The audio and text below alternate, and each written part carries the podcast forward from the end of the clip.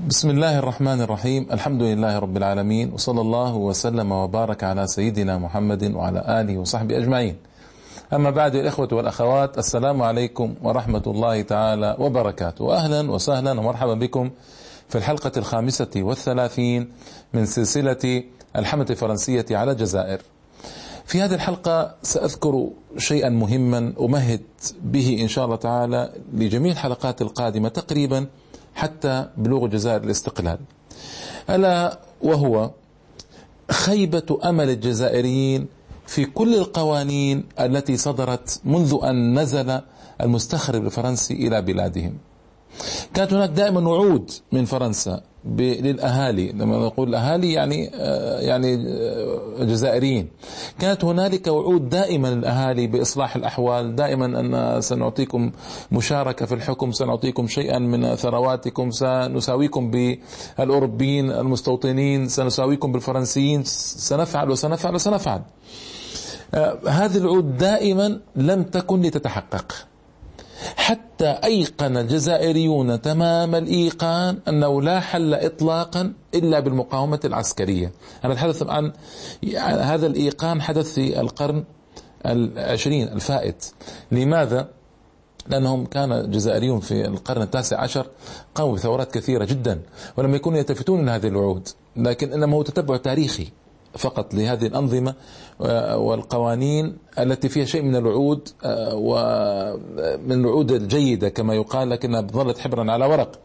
أما في القرن العشرين فأريد أن أمهد لظهور الحركات السياسية آه، ثم حركات السياسية التي جمعت بين الذراع السياسي والذراع العسكري ثم الحركات العسكرية المحضة التي انطلقت بعد ذلك بالجزائر إلى الاستقلال المجيد. آه هذه كانت ناتجة عن خيبة أمل كبيرة في الفرنسيين وأنهم لا يمكن أن يعطوا شيئا من الحقوق المنصفة للجزائريين. هو آه الجزائر تتابع عليه أنظمة حكم كما نعلم. نظام عسكري تام إلى سنة 1870 منذ 1832 إلى 1870 كان نظاما عسكريا قاسيا صعبا. ثم من 1871 إلى 1962 سنة 1962 تقريبا كان نظام نظاما مدنيا آه، تراوح بين كونه نظاما مدنيا جزئيا يشاركه يعني الحاكم العسكري في شيء أو نظاما مدنيا محضا. تاما. آه، جرب العسكريون هذا النظام أي العسكري وجربوا النظام المدني فلم يجدوا فارقا.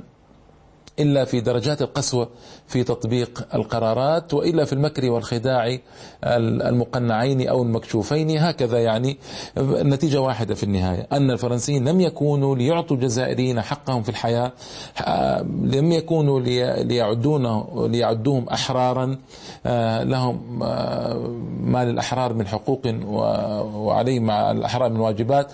لم يكونوا لينظروا إليهم هذه النظرة إطلاقا بل غاية هذه القوانين أن تجعلهم مواطنين من الدرجة الثانية كما يقال وأن تعدهم لشيء من المشاركة. وأن تعدهم لشيء المشاركة. هذه غاية هذه القوانين في الحقيقة. ما هناك أكثر من ذلك. لذلك يأس الجزائريون تماما وحدث ما حدث بعد ذلك في الثلث الأول من القرن العشرين كما سأذكر لكم بإذن الله تعالى. آه نحن نعلم كما قلت لكم أن هناك قوانين كثيرة آه، مرت على الجزائريين لكن آه، أريد أن أقف عند بعض القوانين.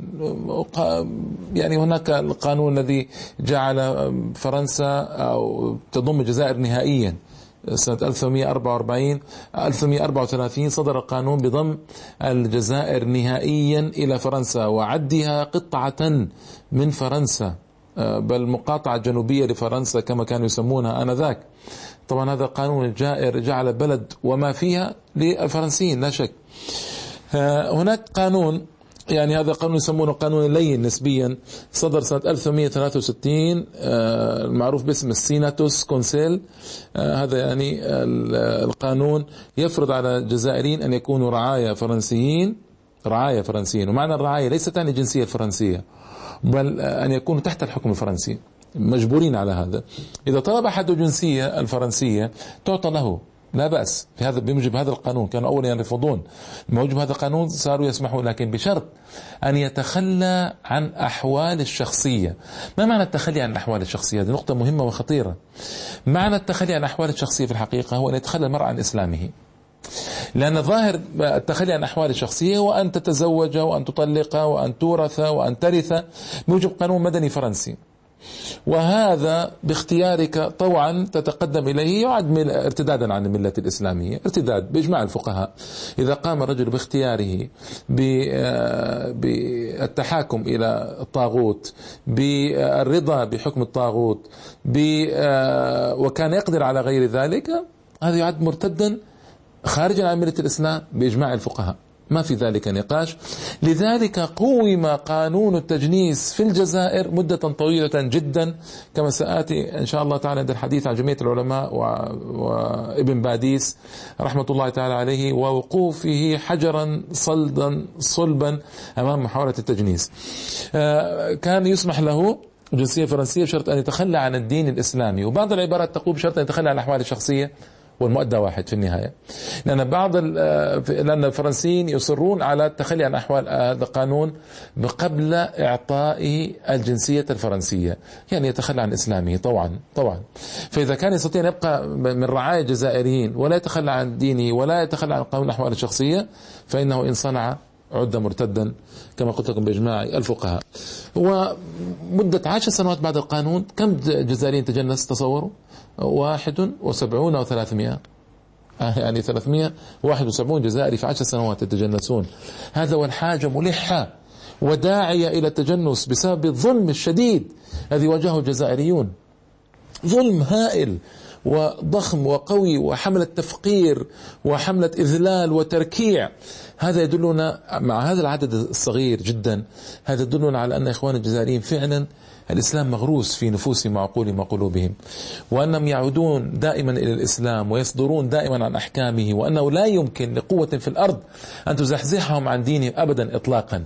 هذا ظهر يعني جليا وبوضوح في الحقيقة في كل المراحل التي مر بها آه، الجزائريون وفي كل مراحل تطبيق آه، الأنظمة الجائرة الفرنسية عليهم. يعني ما شاء الله شعب قوي مجاهد صابر.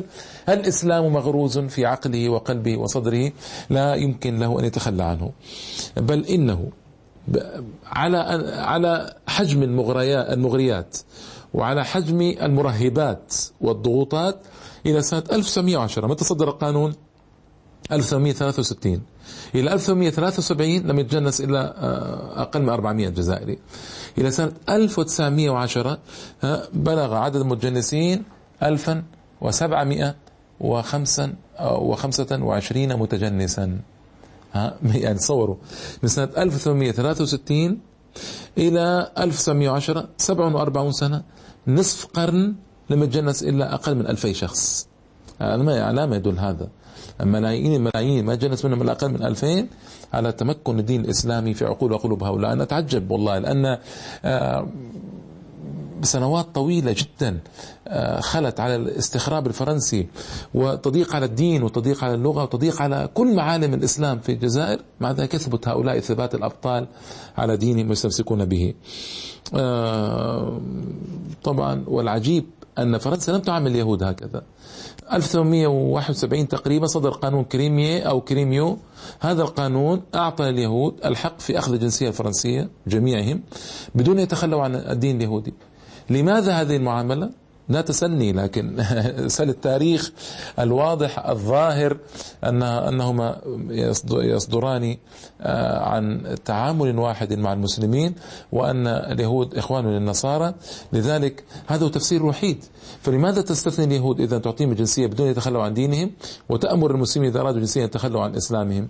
هذا هو السبب الوحيد ما عندي سبب آخر له. نعم. وأصبح اليهود بين لحظة وضحى من محكومين إلى حاكمين. وصاروا آه، قد دخلوا إلى المناصب المتوسطة والعليا في الجزائر صاروا فرنسيين. هناك قانون صدر في 21 ديسمبر سنة 97 و800 و1000 1897 يعني في آخر القرن التاسع عشر. قانون مخيف جدا وصعب جدا اسمه قانون الأهالي أو indigènes أو ال indigénat. يعني المهم هذا المصطلح الذي كانوا يعبرون به عن الجزائريين. الأهالي يقولون أو ال indigènes هذا القانون يعد من أكثر القوانين ظلما وإجحافا في حق الجزائريين. ووصمة عار في جبين ما يسمى بالديمقراطية الفرنسية. الكذبة الكبرى التي تسمى الديمقراطية الفرنسية. 1897 في 21 ديسمبر. آه ويمثل طبعا آه، الروح الاستخرابية الفرنسية. منذ أن وضعت أقدام أرض الجزائر إلى ذلك التاريخ. يعني خمس و أو يعني 65 سنة. طيب آه يمثل خلاصة القوانين الظالمة.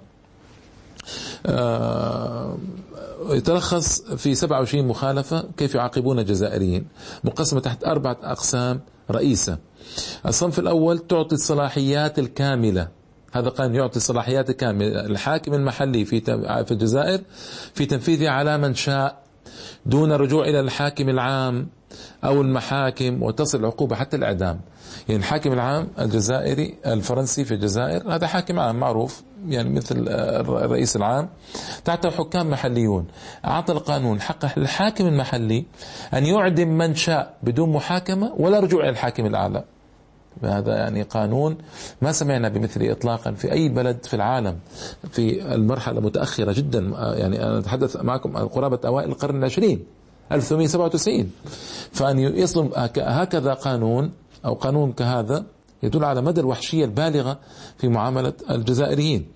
الصنف الثاني وهي ترخص القوانين هذه أو النظام هذا المسؤولين الاداريين آه، بتنفيذ عقوبة السجن ومصادرة الأملاك دون أي حكم قضائي. تلاحظ أنت بدون أي حكم قضائي وليس المتهم الحق في الدفاع عن نفسه أو نقض ما هو صادر في حقه. هنا لك أن تعلم إذن حجم التسلط الكبير الذي سلط على الجزائريين آنذاك موجب هذا القانون. الصنف الثالث هو ينفذ من طرف المديريات الإقليمية وهو السجن ومصادرة الأملاك أيضا. الصنف الرابع هنا عجيب هذا من صلاحيات المحاكم الزجرية حضورها وغيابها وليس هناك أي حق للماثل أمامها دفاع عن نفسه. آه، أنواع رفض السخرة أو العمل في مزارع المعمرين الفرنسيين أو الأوروبيين طبعا فمخالفة هذه تعتبر كبيرة من الكبائر. الخروج من منطقة إلى أخرى دون إذن خاص يعني قسموا الجزائر إلى مناطق. لا تنتقل تنتقل من منطقة إلى منطقة دون أخذ إذن وترخيص خاص من هذا الانتقال. آه، فتح أي مركز ديني أو مدرسة بدون أخذ إذن مسبق ولا هيهات أن يعطوك إذنا. الرابع الامتناع أو إخفاء معلومات مطلوبة إلى أعوان السلطة. طبعا هذا شمل عدد كبير من الجزائريين والكارثة أن القانون ظل يطبق إلى سنة 1944 أي إلى مرحلة متأخرة جدا؟ وأنا أتعجب. أين حقوق الإنسان؟ أين مواثيق؟ أين كل ما يدعيه هؤلاء؟ لكن إذا نزلت إلى المحك تذوب كل هذه القوانين والمواثيق ويبقى قانون ظلم وقانون الهيمنة والغطرسة والجبروت والطغيان. آه لذلك أحد الكتاب يصف هذه القوانين بقوله أن تلك القوانين تشابه ما كان يطبق في جزر الأنتيل أثناء أيام العبودية. نعم هذه عبودية لا شك أنها عبودية. حتى لو لم يطلق عليها رقا حتى لو لم يطلق عليها عبودية فهي أسوأ أنواع العبودية هذه. نعم. آه لذلك آه لذلك قال جون جوريس هذا رجل يعني صاحب شيء من الضمير الحي في فرنسا. قال عن الجزائريين آنذاك قال إنهم شباب ضائعون بين الحضارتين العربية والأوروبية. إننا مزقنا الشباب الجزائري فقد فقدوا الاتصال بحضارتهم وهم غير قادرين على الدخول في حضارتنا. وأنا صحح معلومة هذا جون أقول هم ليسوا غير قادرين هم قادرون لكنهم غير مريدين. لا يريدون أن يدخلوا في حضارتكم لا يحبون حضارتكم لا يرغبون في أن يكونوا فرنسيين لا يتشرفون بأن يكونوا فرنسيين ولا يريدون الدخول في حضارتكم إنما يتشرفون بالإسلام العظيم. لكن وكلامه ينطبق على طائفة.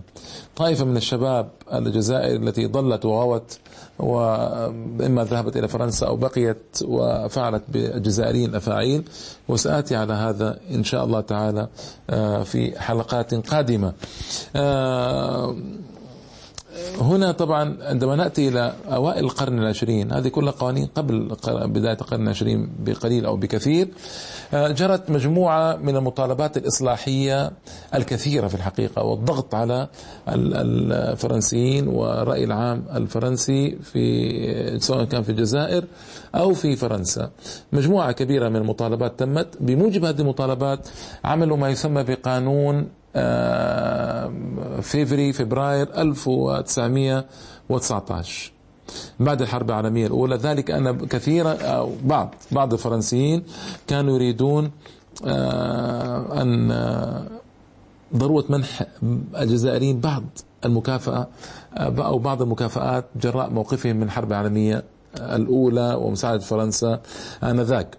لكن للأسف الشديد أكثر المؤرخين الفرنسيين وأكثر الكتاب الفرنسيين وأكثر المثقفين الفرنسيين أعرضوا عن هذه القضية ولم يطالبوا بها. وهذا يعني فيه تنكر تام لمبادئ العلم ومبادئ الأمانة العلمية. لكن هذا الذي جرى وحتى أن المؤرخين الجزائريين امتنعوا عن إبراز أكثر المؤرخين الفرنسيين. ما نقول كلهم إنصافا نكون أكثرهم امتنعوا عن إبراز تضحيات الجزائريين قبل وبعد وأثناء الحرب العالمية الأولى.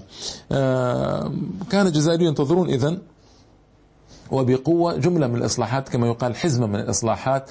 آه، مقابل هذا هذا العطاء الكبير الذي جرى في الحرب العالمية الأولى خيب ظنهم الفرنسيون بقانون الذي صدر في آه، فبراير 1919 بالذات أو تحديدا في 24 فبراير 1919 عندما خيب ظنهم كان هذا هو السبب الرئيس لقيام عدد من الأحزاب السياسية لخيبة أمل الجزائريين تماما في فرنسا والفرنسيين وعدم الثقة فيهم وأنهم لن يستطيعوا أن ينالوا حقوقهم على يد هؤلاء الفرنسيين أبدا. آه، أعلن السلطات الفرنسية عن جملة في قانون 1919 هذا من الإجراءات السياسية مثل تمثيل الجزائريين في البرلمان الفرنسي لكن بنسب ضئيلة مقارنة بالمستوطنين الأوروبيين. يعني هذا هو الأمر المحزن أن المستوطنين الأوروبيين هم مع مع الجزائريين في البلد نفسها. في البلد نفسه مع الجزائريين لكن والمستوطنين الأوروبيون ما يصلوا إلى إلى سدس أو سبع عدد الجزائريين. لكن مع ذلك أعدادهم وتمثيلهم في البرلمان الفرنسي أكبر بكثير جدا من الجزائريين. وهذا حتى أن تمثيلهم لا فقط البرلمان الفرنسي حتى تمثيلهم في الجزائر في المجالس البلدية كما سيأتي أكثر بكثير جدا من الجزائريين. وهذا أمر عجيب عجيب وغريب. طيب آه، أعطى هذا القانون الحق للجزائريين بالتمثيل في البرلمان الفرنسي لكن بنسب ضئيلة وبشروط تتوافر إلا في النخبة الموالية لفرنسا. يعني ما كل واحد يتقدم. لابد أن يكون مواليا لفرنسا يثبت ولاءه ويثبت إخلاصه لفرنسا. ومع ذلك نسبة قليلة تترشح وقليلة جدا. آه وأيضا قيدت هذا القانون قيد هجرة أو خروج الجزائريين إلى فرنسا وهذا مخالف لنص القانون. بوضوح هناك قانون ينص على آه، اعتبار الرعاية الجزائريين آه، أو إعطاء حرية الرعاية الجزائريين بدخول فرنسا كما يشاءون. هذا قانون قيد الخروج إلى آه، فرنسا.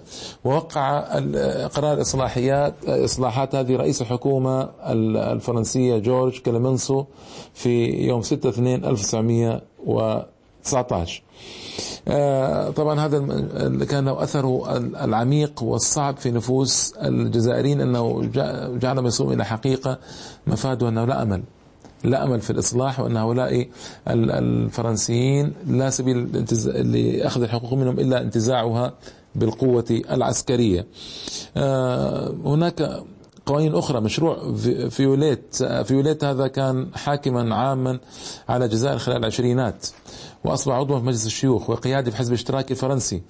ونظرا لخبرته في الشؤون الجزائرية قدم مشروع عرف مشروع فيوليت يتكون من ثمانية فصول وخمسين مادة فيه شيء من أيضا إعطاء بعض الحقوق للجزائريين.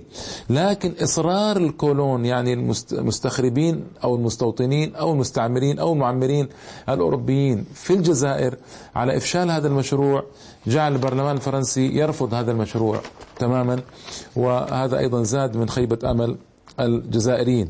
لما جاءت الحكومة الشعبية سنة 1936 حكومة جبهة الشعبية الاشتراكية في فرنسا انتعشت آمال الجزائريين مرة أخرى. خاصة أن فيوليت هذا عين الوزير المسؤول عن الشأن الجزائري في فرنسا. وهنا وتبناه رئيس الوزراء الفرنسي بلوم. وفيوليت صار وزير دولة مكلف بشؤون الجزائر. قانون اسمه بلوم فيوليت. بلوم فيوليت يعني صادر عن رئيس الوزراء الفرنسي وعن فيوليت اللي كان حاكما عاما على الجزائر ثم صار وزيرا لشؤون وزير دولة شؤون الجزائر. آه، طبعا هذا حاول آه، يعطيهم بعضا من الحقوق بعض الجز... يعطي بعض الجزائريين بعضا من الحقوق. ولا يصل إلى طموحات الشعب الجزائري إطلاقا. مع ذلك اسمعوا قدم 300 رئيس بلدية في الجزائر استقالاتهم وكانوا من الأوروبيين احتجاجا على مناقشة هذا الموضوع مما أجبر البرلمان على رفض هذا القانون.